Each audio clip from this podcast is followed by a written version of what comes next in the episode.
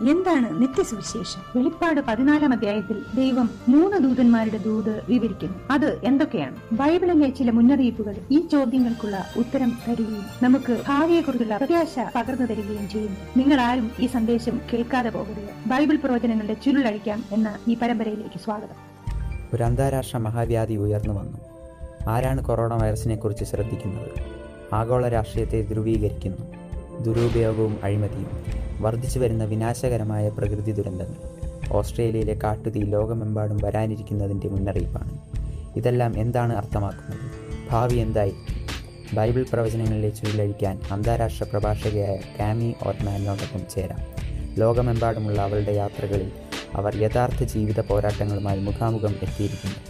എന്നാൽ ഇവയ്ക്കിടയിൽ അവർ പ്രതീക്ഷയുടെ അത്ഭുതങ്ങൾ കണ്ടെത്തി. മുൻപത്തെക്കാൾ വേഗത്തിൽ ബൈബിൾ പ്രവചനം എങ്ങനെ നിറവേറ്റപ്പെടുന്നുവെന്ന് പങ്കുവയ്ക്കുമ്പോൾ ബൈബിൾ പ്രവചനങ്ങൾ ചുരുളഴിക്കാനായി കാമി ഓർനാഡിനൊപ്പം ചേരാം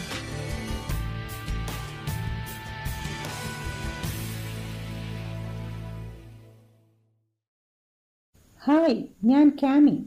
ബൈബിൾ പ്രവചനങ്ങളുടെ ചുരുളഴിക്കാം എന്ന പരമ്പരയിലേക്ക് സ്വാഗതം. ചിലപ്പോൾ നിങ്ങളിത് ആദ്യമായിട്ടായിരിക്കും കാണുന്നത്. വിഷമിക്കേണ്ട കാര്യമില്ല. നിങ്ങൾക്ക് A W R dot org hash Bible എന്ന സൈറ്റിലേക്ക് പോയാൽ മുമ്പുള്ള പ്രസംഗങ്ങളും കാണുവാൻ സാധിക്കും. അതല്ലെങ്കിൽ താഴെ കാണുന്ന ലിങ്കിൽ നിങ്ങൾ ക്ലിക്ക് ചെയ്താൽ നിങ്ങൾക്ക് ഒരു ഓൺലൈൻ ബൈബിൾ സ്കൂളിൽ ചേരുവാനും അതല്ലെങ്കിൽ ഒരു പ്രാർത്ഥന അപേക്ഷ ഇടുവാനും സാധിക്കും. അതുപോലെ നിങ്ങളുമായി ചാറ്റ് ചെയ്യാനും ഞങ്ങൾ ആഗ്രഹിക്കുന്നു. അതുകൊണ്ട് നിങ്ങൾ ഒരു കമന്റോ ഒരു ചോദ്യമോ അതിലിടുക. യേശുവിന്റെ രണ്ടാം വരവിന് മുമ്പുള്ള അടയാളങ്ങളെക്കുറിച്ചാണ് ഇന്നലെ രാത്രിയിൽ നാം പഠിച്ചത്. യേശുവിന്റെ രണ്ടാം വരവിനായി നാം ഒരുങ്ങണം എന്നുള്ളതാണ് അതിൽ ഏറ്റവും പ്രധാനം. അവസാന സമയത്തിന് എത്രത്തോളം നാം അടുത്തതാണെന്ന് മതപരമായ അടയാളങ്ങൾ വെച്ചും രാഷ്ട്രീയ അടയാളങ്ങൾ വെച്ചും പ്രകൃതിയിൽ നിന്നുള്ള അടയാളങ്ങൾ വെച്ചും സാമൂഹ്യ അടയാളങ്ങളിൽ നിന്നും നാം പഠിച്ചു. ഈ അടയാളങ്ങളെല്ലാം കാണിക്കുന്നത് യേശുവിന്റെ അത്ഭുതകരമായ രണ്ടാം വരവിനെയാണ്. അതുകൊണ്ട് തന്നെ ബൈബിൾ പ്രവചനങ്ങളുടെ ചുരുളഴിക്കാം എന്ന പരമ്പര വളരെ പ്രധാനമാണ്. ഈ പതിനാല് പ്രസംഗങ്ങളും നിങ്ങൾ കാണുമെന്ന് ഞാൻ പ്രതീക്ഷിക്കുന്നു. മുന്നറിയിപ്പ് എന്ന വിഷയത്തിലേക്ക് പോകുന്നതിന് മുമ്പ് നമുക്കൊരുമിച്ച് പ്രാർത്ഥിക്കാം. സ്വർഗസ്ഥനായ ഞങ്ങളുടെ പിതാവേ ദൈവമേ ഞങ്ങൾ ഒരുങ്ങുവാൻ വേണ്ടി വചനത്തിലൂടെ അടയാളങ്ങളെ തന്ന് ഞങ്ങളെ സ്നേഹിച്ച കൃപയ്ക്കായി സ്തോത്രം. ഈ അടയാളങ്ങളൊന്നും ഞങ്ങളെ പേടിപ്പിക്കാനല്ല മറിച്ച് ഞങ്ങളെ ഒരുക്കുവാനാണെന്ന് ദൈവം ഞങ്ങളെ അറിയിച്ചിരിക്കുകയാൽ സ്തോത്രം. നാം ജീവിക്കുന്ന കാലഘട്ടത്തിന് പ്രാധാന്യം മനസ്സിലാക്കിക്കൊണ്ട് ഞങ്ങളുടെ ഹൃദയങ്ങളെ തുറക്കുവാൻ ഇന്ന് രാത്രിയിൽ ഞങ്ങളെ അനുവദിക്കണമേ. യേശുവിന്റെ മഹത്വമുള്ള നാമത്തിൽ തന്നെ. ആമേൻ. നമുക്കിന്ന് വെളിപ്പാട് പുസ്തകത്തിലേക്ക് പോകാം. നിഗൂഢതയിൽ നിറഞ്ഞ ഒരു പുസ്തകമായി പലരും ഇതിനെ കണക്കാക്കുന്നു. നൂറുകണക്കിന് വർഷങ്ങളായി ഇതിലെ സന്ദേശങ്ങളെ ചിലർ ഭയക്കുന്നു. ചില ക്രിസ്തീയ ഗോളങ്ങൾ ഈ പുസ്തകം വായിക്കുന്നതിന് നിരോധിച്ചിരിക്കുന്നു.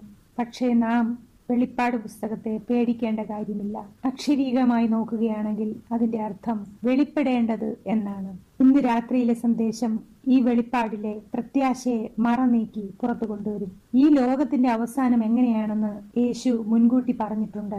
ഇത് ഇങ്ങനെ തന്നെ സംഭവിക്കുമെന്ന് നിങ്ങൾക്ക് തോന്നുന്നുണ്ടോ? തീർച്ചയായും സുഹൃത്തുക്കളെ ദൈവം തന്റെ വാഗ്ദാനങ്ങളൊക്കെയും പാലിക്കുന്നു. നമ്മുടെ ഭൂമിയിലെ അവന്റെ ആൾക്കാരെ രക്ഷിക്കുന്നതിന് ദൈവം തീർച്ചയായും മടങ്ങി വരും. അസ്ഥിരവും വേദന നിറഞ്ഞതുമായ ഈ ലോകത്തിൽ നിന്നുള്ള മോചനം എന്തൊരു ആശ്ചര്യജനകമായിരിക്കും.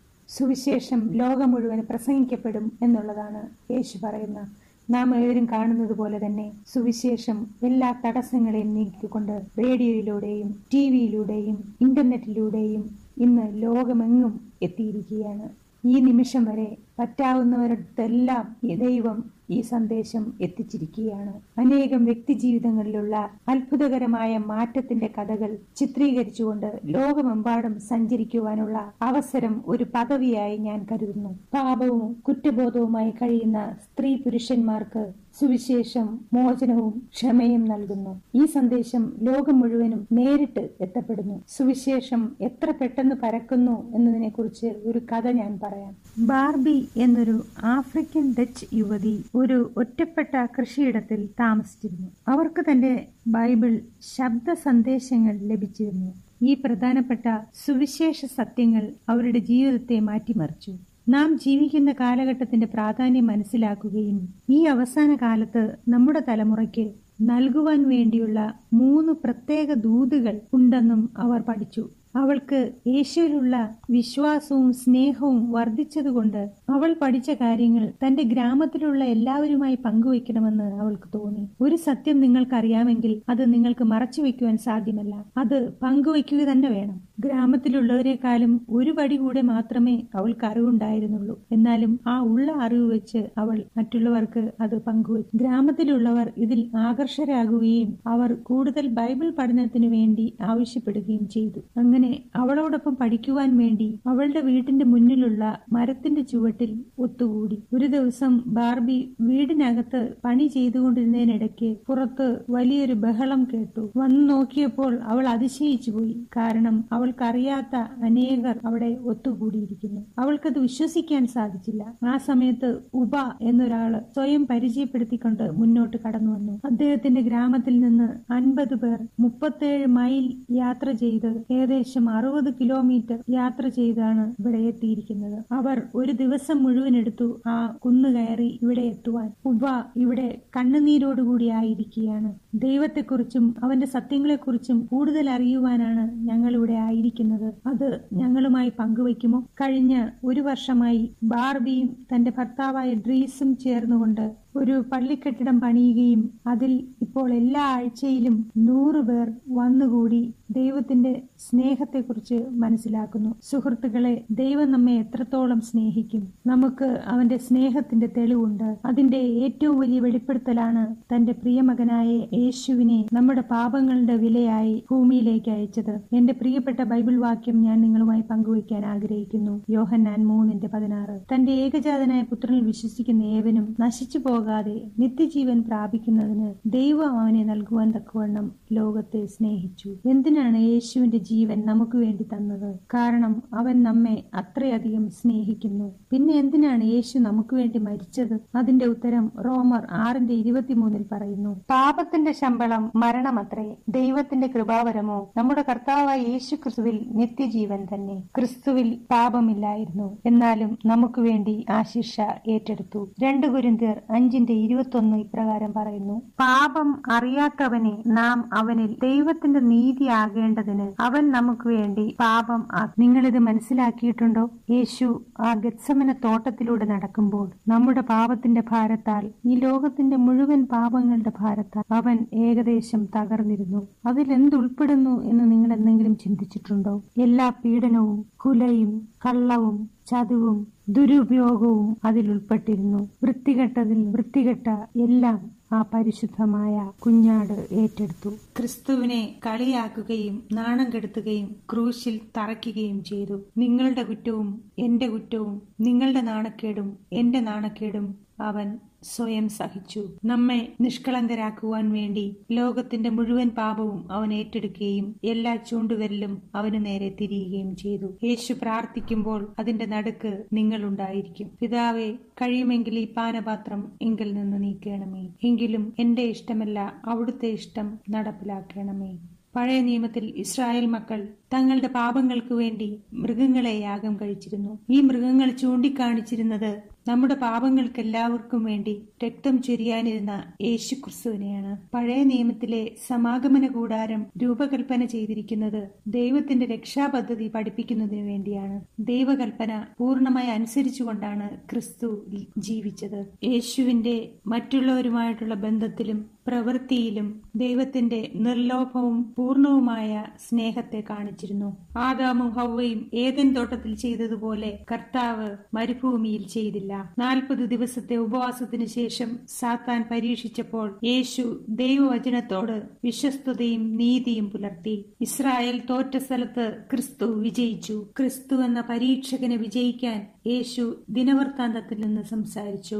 അത് പഴയ നിയമമാണ് സുഹൃത്തുക്കളെ. യേശു എങ്ങനെയാണ് വാക്യങ്ങൾ ഉപയോഗിക്കുന്നതെന്ന് നിങ്ങൾ കണ്ടോ? പഴയ നിയമവും പുതിയ നിയമവും ഒരുമിച്ചാണ് ഉപയോഗിച്ചിരുന്നത്. ക്രിസ്തുവിനെ രക്ഷിതമായി സ്വീകരിക്കുന്നവർക്ക് ക്രിസ്തുവിന്റെ വിജയവും അവന്റെ പൂർണമായ അനുസരണത്തിന്റെ ജീവിതവും ലഭിക്കും. പിതാവായ ദൈവത്തോടുള്ള പൂർണമായ അനുസരണത്തിലൂടെ യേശു ഒരു ഊനമില്ലാത്ത ആട്ടിൻകുട്ടിയായി തീരുകയും ഈ ലോകത്തിന്റെ മുഴുവൻ പാപങ്ങളും ചുമക്കുകയും ചെയ്തു. മാർട്ടിൻ ലൂതർ പറയുന്നത് പോലെ അവൻ അവന്റെ നീതി എന്റെ നീതിയാക്കി തീർത്തു. എന്റെ പാപം അവന്റെ പാപമായി എടുത്തുവെങ്കിൽ എന്നിൽ പാപമില്ല ഞാൻ സ്വതന്ത്രയാണ്. ക്രിസ്തുവിന്റെ മരണം കേവലം ഒരു ചരിത്ര സംഭവം മാത്രമല്ല അതിനേക്കാൾ ഉപരിയാണ്. പൗലോസ് ക്രിസ്തുവിനെ കുറിച്ച് പറയുന്നത് ശ്രദ്ധേയമാണ്. ക്രൂശിച്ചതായ യേശുവിനെ കുറിച്ചല്ല ക്രൂശിതനായ യേശുവിനെ കുറിച്ചാണ് യേശു ദുഷ്ടശക്തികളെയെല്ലാം തോൽപ്പിച്ചുകൊണ്ട് ഉയർത്തെഴുന്നേറ്റു. പ്രിയ സുഹൃത്തുക്കളെ അവൻ ഇപ്പോഴും ജീവിക്കുന്നു. അവൻ ഉയർത്തെഴുന്നേറ്റത് കൊണ്ട് നമുക്ക് നിത്യത ലഭിക്കും. ജീവന്റെ പുതുക്കത്തിൽ നടക്കുവാനുള്ള പ്രേരണ തരുന്നത്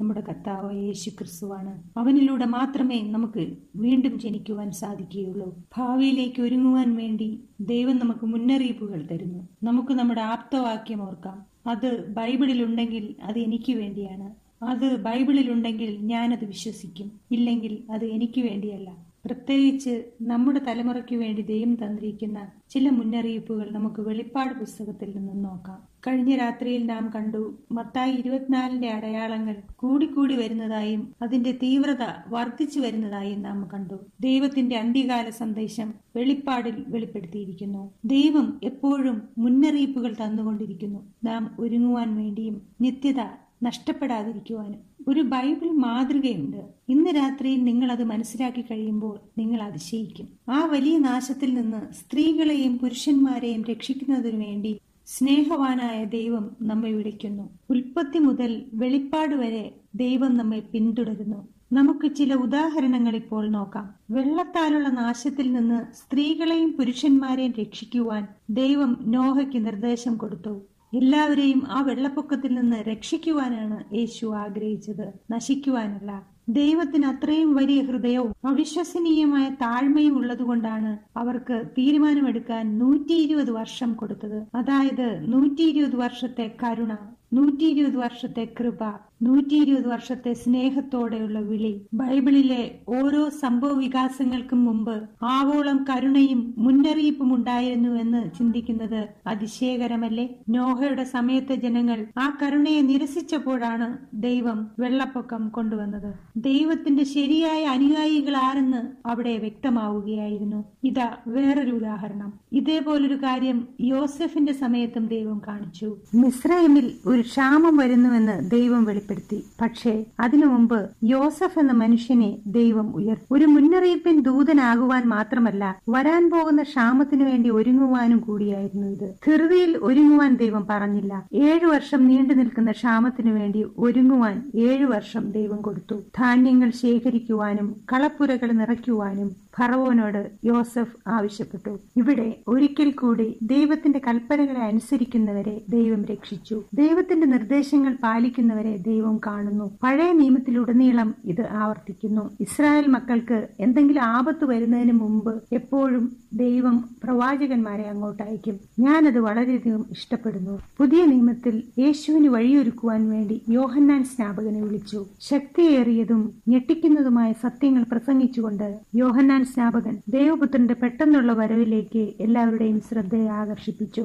ജനങ്ങളെ ദൈവത്തിനു വേണ്ടി ഒരുക്കുന്നതിനു വേണ്ടിയുള്ള മരുഭൂമിയിലെ കരച്ചിലായാണ് യോഹന്നാൻ സ്നാപകനെ ബൈബിൾ വിവരിക്കുന്നത്. ദൈവം മാറാത്തവനും വിശ്വസ്തനുമാണ്. ദൈവം പറയുന്നത് നമുക്ക് വിശ്വസിക്കാം. ദൈവം എന്തെങ്കിലും മുന്നറിയിപ്പ് തന്നാൽ നാം അത് ഏറ്റെടുക്കണം. അതുകൊണ്ട് നാം ഈ മൂന്ന് ദൂതന്മാരുടെ ദൂതിൽ പറയുന്നത് പോലെ ഈ ലോകം മുഴുവൻ പിടിച്ചു കുലുക്കാൻ പറ്റുന്ന സംഭവ വികാസങ്ങൾക്ക് വേണ്ടി നമുക്ക് നമ്മെ തന്നെ ഒരുക്കാം. ദൈവത്തിന്റെ ശരിയായ അനു ദൈവത്തിന്റെ ശരിയായ അനുകൂലികൾ ആരെന്ന് ദൈവം ഒന്നുകൂടി കാണും. നോഹയുടെ കാലത്തെ പോലെയും യോസഫിന്റെ കാലത്തെ പോലെയും യോഹന്നാൻ സ്നാപകന്റെ കാലത്തെ പോലെയും പ്രാധാന്യമുള്ള ഒരു മുന്നറിയിപ്പാണ് ബൈബിളിലെ ഏറ്റവും അവസാനത്തെ പുസ്തകമായ വെളിപ്പാടിൽ കൊടുത്തിരിക്കുന്നത്. നമുക്ക് ഈ പ്രവചനം വെളിപ്പാട് പതിനാലാം അധ്യായത്തിൽ കാണുവാൻ സാധിക്കും. അത് മൂന്ന് ദൂതന്മാരാണ് വിളംബരം ചെയ്യുന്നത്. വെളിപ്പാട് പതിനാലിന്റെ ആറിലും ഏഴിലും കാണുന്ന ഒന്നാമത്തേത് നമുക്ക് നോക്കാം. വേറൊരു ദൂതൻ ആകാശമധ്യെ പറക്കുന്നത് ഞാൻ കണ്ടു. ഭൂവാസികളായ സകല ജാതിയും ഗോത്രവും ഭാഷയും വംശവുമായവരോട് അറിയിപ്പാൻ അവന്റെ പക്കൽ ഒരു നിത്യസുവിശേഷം ഉണ്ടായിരുന്നു ദൈവത്തെ ഭയപ്പെട്ട് അവന് മഹത്വം കൊടുക്കുകയും അവന്റെ ന്യായവിധിയുടെ നാഴിക വന്നിരിക്കുന്നു. ആകാശവും ഭൂമിയും സമുദ്രവും നീരുറവുകളും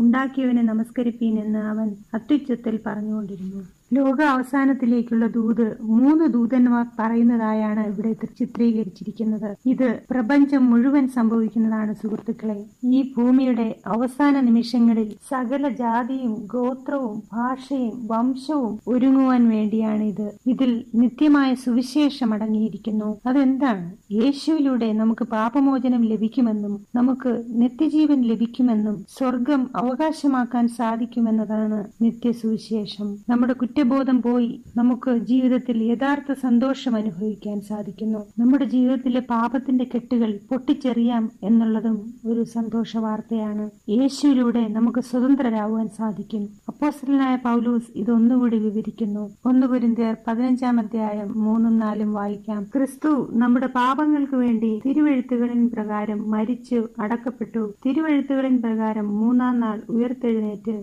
കേഫാവിനും പിന്നെ പന്തിരുവർക്കും പ്രത്യക്ഷനായി. ഈ നിത്യസുവിശേഷത്തെക്കുറിച്ച് നാല് കാര്യങ്ങൾ നമുക്ക് നോക്കാം. ഒന്നാമതായി ക്രിസ്തു നമ്മുടെ പാപങ്ങൾക്ക് വേണ്ടി മരിച്ചു. സുവിശേഷം മുഖ്യമായി കേന്ദ്രീകരിക്കുന്നത് യേശുവിന്റെ മരണത്തിലാണ്. നമ്മുടെ പ്രത്യാശ യേശുവിന്റെ ക്രൂശിനോട് ചേർത്ത് വച്ചിരിക്കുന്നു. നമ്മുടെ വിശ്വാസം യേശു നമുക്ക് വേണ്ടി എന്ത് ചെയ്തു എന്നതിൽ ആശ്രയിച്ചിരിക്കുന്നു. അല്ലാതെ നാം മറ്റുള്ളവർക്ക് എന്ത് ചെയ്തു എന്നതിലല്ല. എഫേസിയർ രണ്ടിന്റെ എട്ടും ഒൻപതും ഇപ്രകാരം പറയുന്നു. കൃപയാലല്ലോ നിങ്ങൾ വിശ്വാസം മൂലം രക്ഷിക്കപ്പെട്ടിരിക്കുന്നത്. അതിനും നിങ്ങൾ കാരണമല്ല ദൈവത്തിന്റെ ദാനമത്രേ ആകുന്നു ആരും പ്രശംസിക്കാതിരിക്കാൻ പ്രവൃത്തികളും കാരണമല്ല. രക്ഷ എന്നത് ഒരു ദാനമാണ്. അത് ഇതാ ദൈവം നിങ്ങൾക്ക് വേണ്ടി ഒരുക്കി വെച്ചിരിക്കുന്നു. രണ്ടാമത്തേത് ക്രിസ്തു ഒരു പരിപൂർണ ജീവിതം നയിച്ചു. പാപപങ്കുലമായ ജീവിതമുള്ളവർ യേശുവിനെ രക്ഷിതമായി സ്വീകരിക്കുമ്പോൾ അവന്റെ പൂർണമായ ജീവിതം നമ്മിലേക്ക് വരുന്നു. അവൻ പൂർണവാനായിരുന്നു. പൂർണവാനായിരിക്കുകയും ചെയ്യുന്നു. നാം അപൂർണരാണ്. നാം അങ്ങനെ ദൈവത്തിന്റെ സിംഹാസനത്തിന് മുന്നിൽ നിൽക്കുമ്പോൾ ദൈവം കാണുന്നത് നമ്മയല്ല ക്രിസ്തുവിനെയാണ്. നിങ്ങളുടെ പാപങ്ങൾ എത്ര കടും ചുവപ്പായാലും അതിനെ ഞാൻ ഹിമം പോലെ വെളുപ്പിക്കും. മൂന്നാമതായി ക്രിസ്തു മരണത്തിൽ നിന്ന് ഉയർത്തെഴുന്നേറ്റു. യേശു നമുക്ക് വേണ്ടി മരിക്കുക മാത്രമല്ല ചെയ്തത് നമുക്ക് വേണ്ടി ജീവിക്കുന്നു. നമുക്ക് അവനിലേക്ക് നമ്മുടെ ഹൃദയങ്ങളുടെ ആശകളും ആഗ്രഹങ്ങളും കൊണ്ടുവരാം. നമ്മുടെ ബലഹീനതകളെയും പാപങ്ങളെയും കൊണ്ടുവരാം. നമ്മുടെ പ്രശ്നങ്ങളെയും ആശയക്കുഴപ്പങ്ങളെയും കൊണ്ടുവരാൻ നമ്മുടെ ദൈവം കല്ലറയിൽ നിന്ന് ഉയർത്തെഴുന്നേറ്റു. ഉടഞ്ഞു പോകുന്ന കല്ലുകൊണ്ടല്ല നമ്മുടെ ദൈവത്തെ ഉണ്ടാക്കിയിരിക്കുന്നത്. അവൻ ജീവനുള്ളവനാണ്. നാലാമതായി ക്രിസ്തു പിതാവിങ്കിലേക്ക് ഉയർത്തപ്പെട്ടു. ഇത് വളരെ പ്രധാനമാണ് കാരണം ഈ ലോകത്തിലെ രാഷ്ട്രീയ നേതാക്കൾ എല്ലാവരും മരിച്ചു Alexander Caesar Napoleon Hitler Stalin എല്ലാവരും മരിച്ചു. യേശു രണ്ടായിരം വർഷങ്ങൾക്ക് മുമ്പ് സ്വർഗത്തിലേക്ക് എടുക്കപ്പെട്ടു. ഇപ്പോൾ സ്വർഗത്തിലുണ്ട്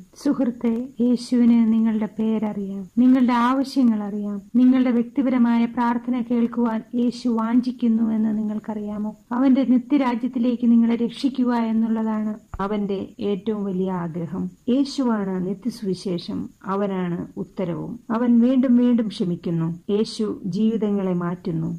മരണഭീതി തടവുകാരുടെ കണ്ണിൽ ഞാൻ കണ്ടിട്ടുണ്ട്. യേശുവിന്റെ സ്നേഹം അവന് വേണ്ടിയായിരുന്നുവെന്ന് അവൻ മനസ്സിലാക്കിയപ്പോൾ അവൻ യേശുവിനെ അംഗീകരിച്ചു. എന്നാൽ ഇപ്പോൾ ആ ജയിലഴികൾക്കപ്പുറം നിത്യമായ ഒരു ജീവിതമുണ്ടെന്ന പ്രത്യാശ അവനിൽ ചുറ്റിയിരിക്കുന്നു. ഒരു കമ്മ്യൂണിസ്റ്റ് റിബൽ ക്യാമ്പിൽ ഞാനത് കണ്ടിട്ടുണ്ട്. അവർ തങ്ങളുടെ ആയുധങ്ങളെല്ലാം താഴെ വെച്ചതിന് ശേഷം ഞങ്ങളോടൊപ്പം ആരാധനയിൽ പങ്കുചേർന്നു. അതിന്റെ അവസാനം ഒരു മനോഹരമായ സ്നാന ശുശ്രൂഷയും ഉണ്ടായിരുന്നു. ഞാനും എന്റെ സഹപ്രവർത്തകരും നേപ്പാളിലെ ഹിമാലയൻ പർവത നിരകളിലായിരുന്നപ്പോൾ ഒരു പർവതത്തിന്റെ മുകളിൽ ഉള്ള ഒരു പുതിയ ക്രൈസ്തവ ഗ്രാമത്തിലേക്ക് ഞങ്ങൾ പോയി. അവിടെ നേരത്തെ മന്ത്രവാദിയായിരുന്ന ഒരാളുടെ ക്രിസ്തുവിലുള്ള സന്തോഷം ഞാൻ കണ്ടു. രാജാതിരാജനായ യേശുവിനെ അംഗീകരിച്ചപ്പോൾ മറ്റതെല്ലാം വൃഥ എന്ന് അയാൾ മനസ്സിലാക്കി. പർവതനിരകളുടെ സുരക്ഷിതത്വത്തിൽ നിന്നും പട്ടണത്തിലേക്ക് പോയ ഒരു ചെറിയ പെൺകുട്ടിയുടെ കഥയും എനിക്ക് ഇഷ്ടമാണ്. അവിടെ അവിടെ വ്യഭിചാരത്തിൽ കുടുക്കുകയും ഇപ്പോൾ ജയിലഴികളിൽ ഒരു പ്രത്യാശയുമില്ലാതായിരിക്കുകയുമായിരുന്നു.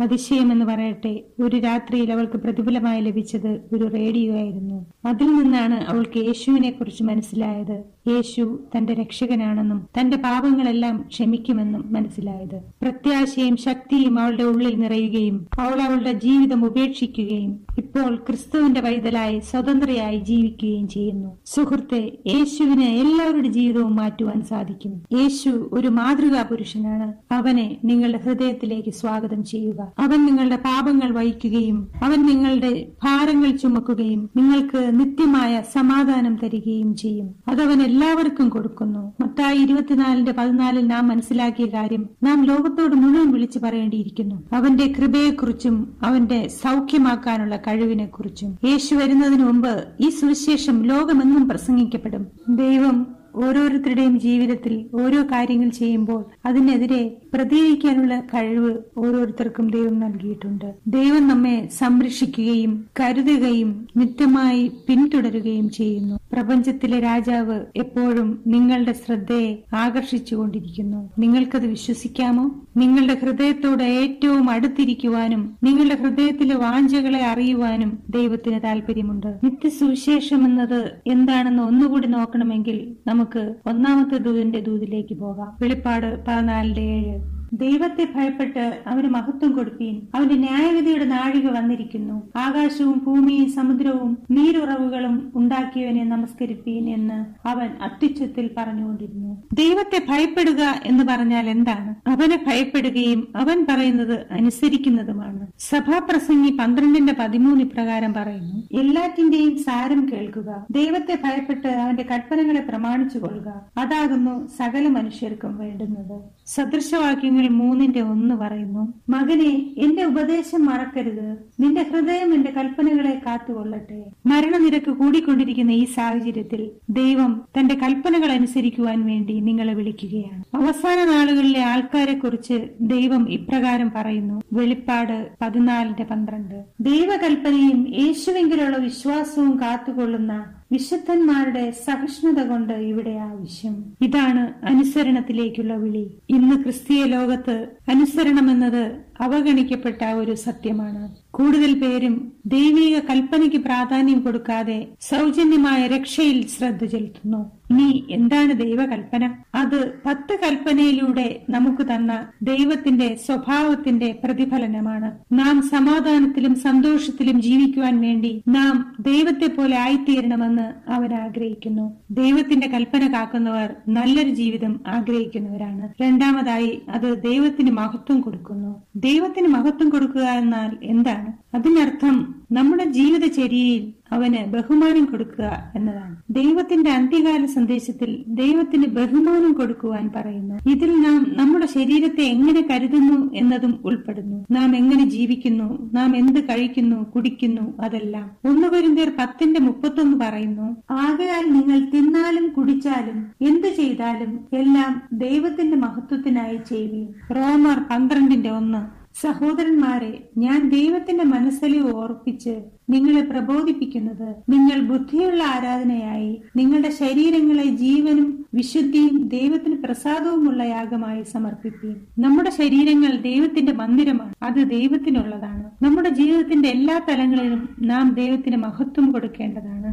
വെളിപ്പാട് പതിനാലിന്റെ ഏഴ്. ദൈവത്തെ ഭയപ്പെട്ട് അവന് മഹത്വം കൊടുപ്പീൻ. അവന്റെ ന്യായവിധിയുടെ നാഴിക വന്നിരിക്കുന്നു. ആകാശവും ഭൂമിയും സമുദ്രവും നീരുറവുകളും ഉണ്ടാക്കിയവനെ നമസ്കരിപ്പീൻ എന്ന് അവൻ അത്യുച്ചത്തിൽ പറഞ്ഞുകൊണ്ടിരുന്നു. ആരെയാണ് നമ്മൾ ആരാധിക്കേണ്ടത്? നമ്മുടെ സൃഷ്ടിതാവിനെ. അതങ്ങനെയല്ലേ ചെയ്യേണ്ടത്? പരിണാമ സിദ്ധാന്തത്തിന്റെ കാലത്തിൽ നാം ആയിരിക്കുമ്പോൾ ലക്ഷക്കണക്കിന് ആൾക്കാർ സൃഷ്ടിതവായ ദൈവത്തിനെ തള്ളിക്കളയുമ്പോൾ നാം വെളിപ്പാട് പതിനാലിന്റെ ഏഴിൽ ആശ്രയം വയ്ക്കുന്നു. ആരാധനയുടെ അടിസ്ഥാനം തന്നെ ദൈവം നമ്മളെ സൃഷ്ടിച്ചു എന്നുള്ളതാണ്. വെളിപ്പാട് നാലിന്റെ പതിനൊന്ന്.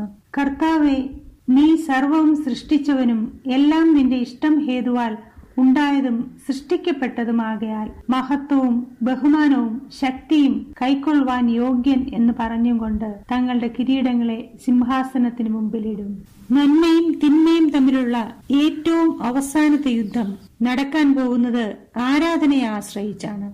പ്രത്യേകിച്ചും ആരെയാണ് ആരാധിക്കുന്നത് എന്നതാണ്. സൃഷ്ടിതാവിനെയോ മനുഷ്യനിർമ്മിതമായ പഠിപ്പിക്കലുകളെയോ സൃഷ്ടിതാവിനെയോ സാത്താനെയോ മൃഗത്തിന്റെ മുദ്രയ്ക്ക് പകരം ദൈവത്തിന്റെ വിശ്വസ്തതയുടെ മുദ്ര നാം സ്വീകരിക്കണം. ഒന്നാമത്തെ ദൂതന്റെ ദൂതിലൂടെ നാം ക്രിസ്ത്യാനികൾ മനസ്സിലാക്കി കഴിഞ്ഞു. നാം ദൈവത്തെ ബഹുമാനിക്കുകയും അവന് മഹത്വം കൊടുക്കുകയും ചെയ്യണം എന്ന്. അതെന്തുകൊണ്ടാണ് ചെയ്യുന്നതെന്നും നാം മനസ്സിലാക്കി കഴിഞ്ഞു. കാരണം അവൻ നമ്മുടെ സൃഷ്ടിതാവാണ്. അവൻ നമ്മെ ഉണ്ടാക്കി. അതുകൊണ്ട് അവൻ ബഹുമാനത്തിന് യോഗ്യനാണ്. ഈ സന്ദേശം എന്തുകൊണ്ടാണ് പ്രധാനമെന്ന് നമുക്ക് നോക്കാം. വെളിപ്പാട് പതിനാലിന്റെ ഏഴ്. ദൈവത്തെ ഭയപ്പെട്ട് അവന് മഹത്വം കൊടുപ്പീൻ. അവന്റെ ന്യായവിധിയുടെ നാഴിക വന്നിരിക്കുന്നു. വെളിപ്പാടിലെ അവസാന സന്ദേശം അവന്റെ ന്യായവിധിയുടെ നാഴിക വരും എന്നല്ല പറയുന്നത്. വന്നിരിക്കുന്നു എന്നാണ് പറയുന്നത്. നാം ന്യായവിധിയുടെ സമയത്ത് ജീവിച്ചിരിക്കുന്നത് കൊണ്ടാണോ അങ്ങനെ പറഞ്ഞിരിക്കുന്നത്?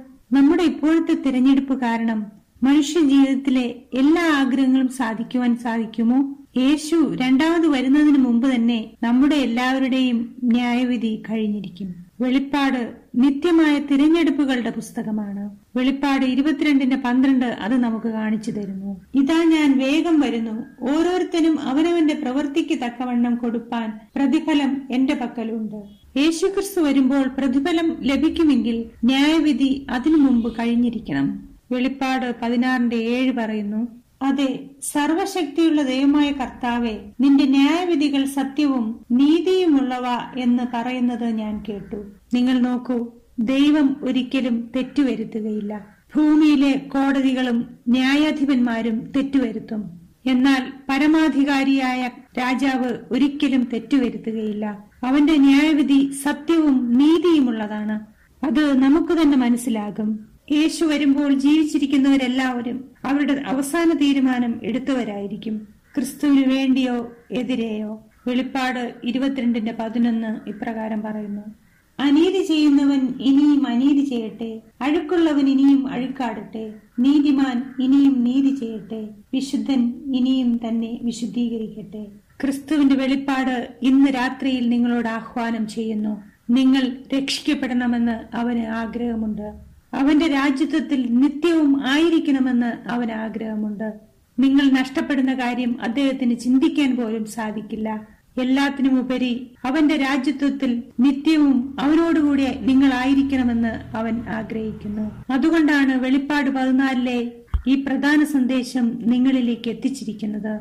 ഒന്നാമത്തെ ദൂതന്റെ ദൂത് നമുക്കൊന്നുകൂടി സംഗ്രഹിക്കാം. ഇത് നിത്യസുവിശേഷത്തിലേക്കുള്ള വിളിയാണ്. നമ്മുടെ ജീവിതത്തിൽ നാം ദൈവത്തിന് മഹത്വം കൊടുക്കുക. നമ്മുടെ സൃഷ്ടിതാവായ ദൈവത്തിനെ ആരാധിക്കുക. നമ്മുടെ പ്രതിബദ്ധതയ്ക്കും അനുസരണത്തിനും സത്യസന്ധതയ്ക്കും വേണ്ടിയുള്ള വിളിയാണ്. രണ്ടാമത്തെ ദൂതൻ സത്യം വെളിപ്പെടുത്തുകയും നമ്മുടെ തെറ്റിനെ ചൂണ്ടിക്കാണിക്കുകയും ചെയ്യുന്നു. ദൈവത്തിന്റെ വചനം വെളിപ്പാട് പതിനാലിന്റെ എട്ടിൽ ഇപ്രകാരം പറയുന്നു. രണ്ടാമത് വേറൊരു ദൂതൻ പിൻചെന്നു വീണുപോയി. തന്റെ ദുർനടപ്പിന്റെ ക്രോധമദ്യം സകല ജാതികളെയും കുടിപ്പിച്ച മഹദിയാം ബാബിലോൺ വീണുപോയി എന്ന് പറഞ്ഞു. വെളിപ്പാട് പുസ്തകത്തിൽ ബാബിലോൺ പ്രതിനിധീകരിക്കുന്നത് ആത്മീയ ആശയക്കുഴപ്പത്തെയാണ്. ബാബേൽ ഗോപുരം പണിത സമയത്ത് ദൈവം ഭാഷ കലക്കിയതുപോലെ അവസാന നാളുകളിൽ പാരമ്പര്യത്തിലൂന്നിയ മനുഷ്യനിർമ്മിത പഠിപ്പിക്കലുകൾ ക്രിസ്തീയ സഭകളിൽ ആശയക്കുഴപ്പം കൊണ്ടുവരും. രണ്ടാമത്തെ ദൂതൻ പറയുന്നത് അവസാന പ്രതിസന്ധിയിൽ മനുഷ്യനിർമ്മിത കാര്യങ്ങൾ നിലനിൽക്കുകയില്ല എന്നാണ്. ബാബിലോൺ എന്ന് വിശേഷിപ്പിക്കുന്ന വ്യാജ മതവ്യവസ്ഥയിലൂടെ വ്യാജ തത്വങ്ങൾ വ്യാജ വിശ്വാസ പ്രമാണങ്ങൾ സഭയിലേക്ക് കടന്നുവരും. ദൈവം തന്റെ ജനങ്ങളെ തന്റെ വചനത്തിലേക്ക് മടക്കി വിളിക്കുകയാണ്. ക്രിസ്തീയ വിശ്വാസത്തിന്റെ അടിസ്ഥാനം വിശുദ്ധ വേദപുസ്തകമാണ്. യേശു യോഹന്നാൻ പതിനേഴിന്റെ പതിനേഴിൽ ഇപ്രകാരം പറയുന്നു സത്യത്താൽ അവരെ വിശുദ്ധീകരിക്കണമേ. നിന്റെ വചനം സത്യമാകുന്നു. മൃഗത്തിന്റെ മുദ്രയെ സംബന്ധിച്ച പ്രധാന വിഷയം ആരാധനയാണ്. സുഹൃത്തുക്കളെ നിങ്ങൾ ഞങ്ങളോടൊപ്പമായിരിക്കുക. മഹാവേശ്യ മുദ്ര എന്നീ രണ്ട് പ്രസംഗങ്ങൾ ഇനി വരുന്നുണ്ട്. അത് നിങ്ങൾ കേൾക്കുക. അതിൽ ഞങ്ങൾ ബാബിലോണിനെ കുറിച്ചും മൃഗത്തിന്റെ മുദ്രയെക്കുറിച്ചും കൂടുതൽ വ്യക്തമായി പറയുന്നതാണ്. മൃഗത്തിന്റെ മുദ്ര ഏൽക്കുന്നതിനെ കുറിച്ചുള്ള ദൂതന്മാരുടെ മുന്നറിയിപ്പ് വേദപുസ്തകത്തിലെ തന്നെ ഏറ്റവും ഗൗരവമേറിയ ഒരു വിഷയമാണ്. നിങ്ങൾ അതൊരിക്കലും നഷ്ടപ്പെടുത്തരുത്. ഇനി നമുക്ക് വെളിപ്പാട് പതിനാലിന്റെ ഒൻപതിൽ കൊടുത്തിരിക്കുന്ന മൂന്നാമത്തെ ദൂതന്റെ ദൂത് നോക്കാം. മൂന്നാമത് വേറൊരു ദൂതൻ അവരുടെ പിന്നാലെ വന്ന് അത്യുച്ചത്തിൽ പറഞ്ഞത് മൃഗത്തെയും അതിന്റെ പ്രതിമയെയും നമസ്കരിച്ച് നെറ്റിയിലോ കൈമേലോ മുദ്രയേൽക്കുന്നവൻ ദൈവകോപത്തിന്റെ പാത്രത്തിൽ കലർപ്പില്ലാതെ പകർന്നിരിക്കുന്ന ദൈവക്രോധമദ്യം കുടിക്കേണ്ടി വരും. വിശ്വസ്തരായിരിക്കുന്നവരുടെ വിവരണം കൊടുത്തതിനു ശേഷം ഈ മൂന്ന് ദൂതന്മാരും അവരുടെ ദൂത് അവസാനിപ്പിക്കുന്നു. യേശു വരുമ്പോൾ അവനെ സ്വീകരിക്കാൻ പോകുന്നവരുടെ സ്വഭാവ സവിശേഷതകൾ എന്തൊക്കെയാണ്? വെളിപ്പാട് പതിനാലിൽ പന്ത്രണ്ട് പറയുന്നു ദൈവകൽപ്പനയും യേശുവിങ്കിലുള്ള വിശ്വാസവും കാത്തുകൊള്ളുന്ന വിശുദ്ധന്മാരുടെ സഹിഷ്ണുത കൊണ്ട് ഇവിടെ ആവശ്യം. നമുക്ക് ഒന്ന് സംഗ്രഹിക്കാം. വെളിപ്പാട് പതിനാലിന്റെ ഏഴ്. സത്യ ആരാധനയിലേക്കുള്ള ക്ഷണം സൃഷ്ടിതാവിനെ ആരാധിക്കുന്നു. വെളിപ്പാട് പതിനാലിന്റെ ഒൻപത്. വ്യാജ ആരാധനയ്ക്കെതിരെയുള്ള മുന്നറിയിപ്പ്. വെളിപ്പാട് പതിനാലിന്റെ പന്ത്രണ്ട്. ദൈവത്തിന്റെ ശരിയായ അനുയായികളെ കാണിക്കുന്നു. ദൈവത്തിന്റെ ശരിയായ അനുകൂലികളെ കാണിക്കുന്നു. ദൈവത്തിന്റെ ശരിയായ അനുയായികളെ കാണിക്കുന്നു. സുഹൃത്തുക്കളെ ആരാധനയാണ് വിഷയം. ദൈവത്തിന് തന്റെ കൽപ്പനകൾ അനുസരിക്കുകയും തന്നെ സൃഷ്ടിതാവായി ആരാധിക്കുകയും ചെയ്യുന്ന കുറച്ചുപേർ ഉണ്ട്. ദൈവത്തിന്റെ അന്ത്യകാല സന്ദേശം അവസാന കാലത്തെ സാത്താന്റെ ചതിവുകളെ കുറിച്ച് മുന്നറിയിപ്പ് നൽകുന്നു. സാത്താന്റെ പ്രധാന ലക്ഷ്യം ദൈവത്തിന്റെ കൽപ്പനകളെ കൂട്ടിക്കുഴയ്ക്കുക എന്നുള്ളതാണ്. മൂന്ന് ദൂതന്മാരുടെ ദൂത് ലോകത്തിനു വേണ്ടിയുള്ള മുന്നറിയിപ്പിന്റെ അവസാന സന്ദേശങ്ങളാണ്. ദൈവത്തിന്റെ രാജ്യത്വമോ ഭൂമിയിലെ രാജ്യത്വമോ സാത്താന്റെ രാജ്യത്വമോ ഏത് തിരഞ്ഞെടുക്കണമെന്നുള്ള അവസരം ഈ സന്ദേശങ്ങൾ നൽകുന്നു. ഈ ദൂത് എല്ലാവരിലും എത്തിക്കഴിയുമ്പോൾ അവന്റെ ആൾക്കാരെ സ്വതന്ത്രരാക്കുവാനും രക്ഷിക്കുവാനും ക്രിസ്തു വരും. ഇത് ഭയക്കാനുള്ള സമയമല്ല പ്രതിധ്വനിക്കുള്ള സമയമാണ്. ചുറ്റുമുള്ള പ്രവചനങ്ങളെ നാം കണ്ടുകൊണ്ട് ചുറ്റുമുള്ള പ്രവചന നിവൃത്തി നാം കണ്ടുകൊണ്ട് വിശ്വസ്തരായ ബുദ്ധിയുള്ള വേലക്കാരായി നാം ക്രിസ്തുവിന്റെ വരവിനു വേണ്ടി കാത്തിരിക്കണം. നാം ദൈവത്തിന് പൂർണമായി സമർപ്പിച്ചുകൊണ്ട് അവന്റെ സത്യത്തിനു വേണ്ടി പ്രതിബദ്ധതയുള്ള ജീവിതം നയിക്കണം. അവസാന കാലത്തെ ജനങ്ങളെക്കുറിച്ചുള്ള ദൈവത്തിന്റെ ആഗ്രഹം എന്താണ്? നാം അവനോട് ഹൃദയം കൊണ്ട് സത്യസന്ധത കാണിക്കുകയും അനുസരിക്കുകയും വേണം. നമ്മുടെ ജീവിതങ്ങളെ അവന് സമർപ്പിക്കണം.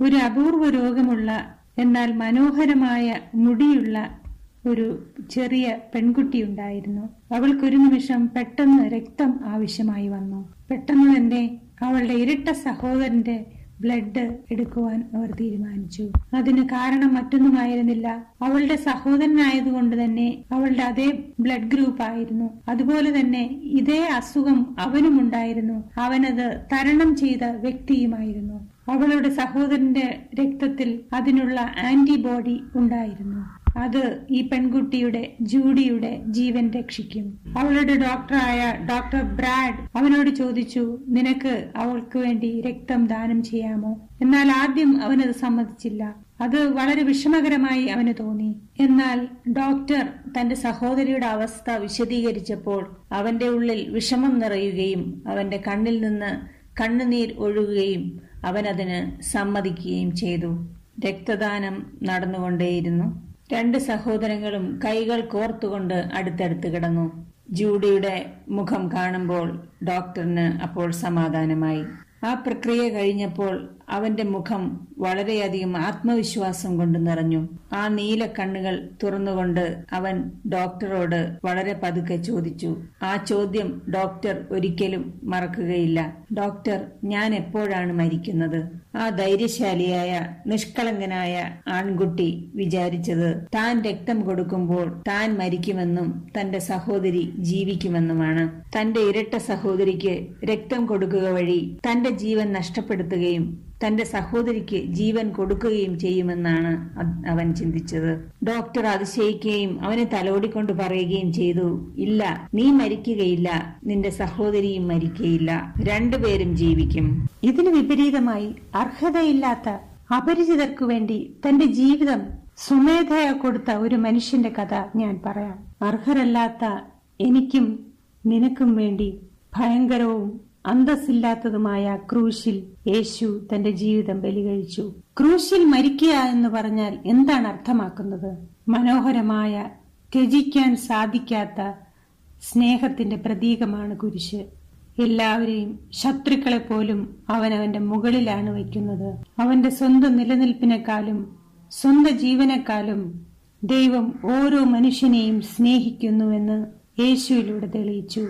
അതുകൊണ്ട് യേശു പറയുന്നു അവർ ക്രൂശ് കാണുമ്പോൾ അവരിൽ സ്നേഹം നിറയുകയും അവരുടെ ഹൃദയം എന്നിലേക്ക് മടങ്ങി വരികയും ചെയ്യും. എനിക്ക് അവരെ ശക്തി ചെലുത്തുകയോ അവരെ നിർബന്ധിക്കുകയോ അവരെ ചതിക്കുകയോ ചെയ്യേണ്ട ആവശ്യമില്ല. ഞാൻ അവരെ സ്നേഹിക്കുന്നു. എന്റെ സ്നേഹം അവർ കാണുമ്പോൾ ഞാൻ അവർക്ക് എന്റെ ജീവൻ കൊടുത്തു എന്ന് മനസ്സിലാകുന്നു. എന്റെ സ്വഭാവം അവർ മനസ്സിലാവുന്നു. അങ്ങനെ എന്റെ വഴിയും. ക്രൂശിൽ രണ്ട് കാര്യങ്ങൾ സംഭവിക്കുന്നു. സാത്താൻ പിടിക്കപ്പെടുകയും മനുഷ്യഹൃദയങ്ങളെ ദൈവസന്നിധിയിലേക്ക് മടക്കിക്കൊണ്ടുവരികയും ചെയ്യുന്നു. കൊലോസ്യർ രണ്ടിന്റെ പതിനഞ്ചിൽ പൗലോസ് ഇപ്രകാരം പറയുന്നു അധികാരങ്ങളെയും ആയുധവർഗം വെപ്പിച്ച് ക്രൂശിൽ അവരുടെ മേൽ ജയോത്സവം കൊണ്ടാടി അവരെ പരസ്യമായ കാഴ്ചയാക്കി. ഇവിടെയാണ് യേശു സാത്താനെ പരസ്യമായ കാഴ്ചയാക്കിയത്. സാത്താന്റെ വാഴ്ചകളും അധികാരങ്ങളും വീഴ്ചയുള്ളതാണെന്ന് ജനങ്ങളുടെ മുമ്പാകെയും മാലാഖമാരുടെ മുൻപാകെയും മറ്റു ലോകങ്ങളുടെ മുൻപാകെയും യേശു കാണിച്ചു. സത്യത്തിനും സ്നേഹത്തിനും ദുഷ്ടതയെക്കാളും ശക്തിയുണ്ടെന്ന് യേശു തെളിയിച്ചു. ഇരുട്ടിന്റെ വാഴ്ചയ്ക്കെതിരെ യേശു വിജയിച്ചത് ഇങ്ങനെയാണ്. ദൈവത്തിന്റെ സ്വഭാവവും രാജ്യത്വവും ന്യായീകരിക്കുന്നത് ഇങ്ങനെയാണ്. കുരിശ് ഒരിക്കലും പ്രതീക്ഷിച്ചിരുന്നതല്ല. അതിൽ ഞാൻ സ്നേഹിക്കുന്നതും അത് തന്നെയാണ് സാത്താൻ വിചാരിച്ചത് ഇത് ശക്തിയാലുള്ള മല്ലയുദ്ധമായിരിക്കുമെന്നാണ്. പക്ഷേ സംഭവിച്ചത് എന്താണെന്ന് വെച്ചാൽ സാത്താൻ തള്ളപ്പെട്ടു. സാത്താന്യവും ഭയങ്കരമായ രീതിയിൽ യേശുവിനെ കൊല്ലാൻ സാധിച്ചുവെന്ന് സാത്താൻ ചിന്തിച്ച ആ നിമിഷം തന്നെ വിജയം കൈവന്നു. മരണത്തിന്റെ കൂരമ്പ് തന്റെ മേൽ തറയ്ക്കാൻ വേണ്ടി ധൈര്യമായി നെഞ്ചും വിരിച്ച് സാത്താൻ നിൽക്കുന്ന ഒരവസ്ഥയായി പോയി സാത്താന്. വിജയിച്ചു എന്ന് പ്രതീക്ഷിച്ച ആ നിമിഷം തന്നെ അവന് നഷ്ടം സംഭവിച്ചു. ക്രൂശിൽ സംഭവിച്ചത് ഇതാണ്. സ്നേഹവും നിസ്വാർത്ഥതയും മുഖാമുഖം നിന്നപ്പോൾ അവിടെ സ്നേഹം വിജയിച്ചു. പ്രിയ സ്നേഹിതരെ യേശുക്രിസ്തു ഉയർത്തെഴുന്നേറ്റത്തിന് ശേഷം അവൻ ഈ മൂന്ന് ദൂതന്മാരെ അയച്ചത് അതിനുവേണ്ടിയാണ് യേശുവിന്റെ രണ്ടാം വരവ് എങ്ങനെയാണെന്ന് കാണിച്ചു തരുവാൻ വേണ്ടി. കാരണം അവൻ നമ്മെ അത്രയ്ക്കും സ്നേഹിക്കുന്നു. ഇന്നത്തെ സന്ദേശം നിങ്ങൾ കേട്ടു കഴിഞ്ഞപ്പോൾ നിങ്ങൾക്കത് ആശ്വാസം പകരുകയും ദൈവത്തിന്റെ മുന്നറിയിപ്പുകളെ ശ്രദ്ധിക്കണമെന്ന് തോന്നുകയും നിങ്ങൾക്ക് ചെയ്തോ? അവനെ അനുഗമിക്കുവാനുള്ള തീരുമാനം നിങ്ങൾ എടുക്കണമെന്ന് യേശു വാഞ്ചിക്കുന്നു. യേശു യോഹന്നാൻ എഴുതിയ സുവിശേഷം പതിനാലിന്റെ ഒന്ന് മുതൽ മൂന്ന് വരെ ഇപ്രകാരം പറയുന്നു. നിങ്ങളുടെ ഹൃദയം കലങ്ങിപ്പോകരുത്. ദൈവത്തിൽ വിശ്വസിപ്പീൻ എന്നിലും വിശ്വസിപ്പീൻ. എന്റെ പിതാവിന്റെ ഭവനത്തിൽ അനേകം വാസസ്ഥലങ്ങളുണ്ട്. ഇല്ലെങ്കിൽ ഞാൻ നിങ്ങളോട് പറയുമായിരുന്നു.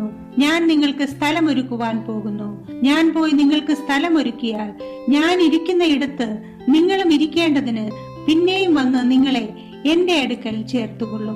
യേശു ഈ പ്രപഞ്ചത്തിന്റെ രാജാവ് നിങ്ങൾ എപ്പോഴും അവനോടൊപ്പം ആയിരിക്കണമെന്ന് ആഗ്രഹിക്കുന്നു. നിങ്ങളിപ്പോൾ എവിടെയായിരുന്നാലും കാണുകയോ കേൾക്കുകയോ ചെയ്തിരുന്നാലും നിങ്ങൾക്ക് വേണ്ടി സ്വർഗത്തിൽ ഭവനമൊരുക്കാൻ പോയിരിക്കുന്ന ദൈവത്തിനു വേണ്ടി നിങ്ങളുടെ ഹൃദയങ്ങളെ ഒരുക്കുവാൻ നിങ്ങൾ തയ്യാറാണോ.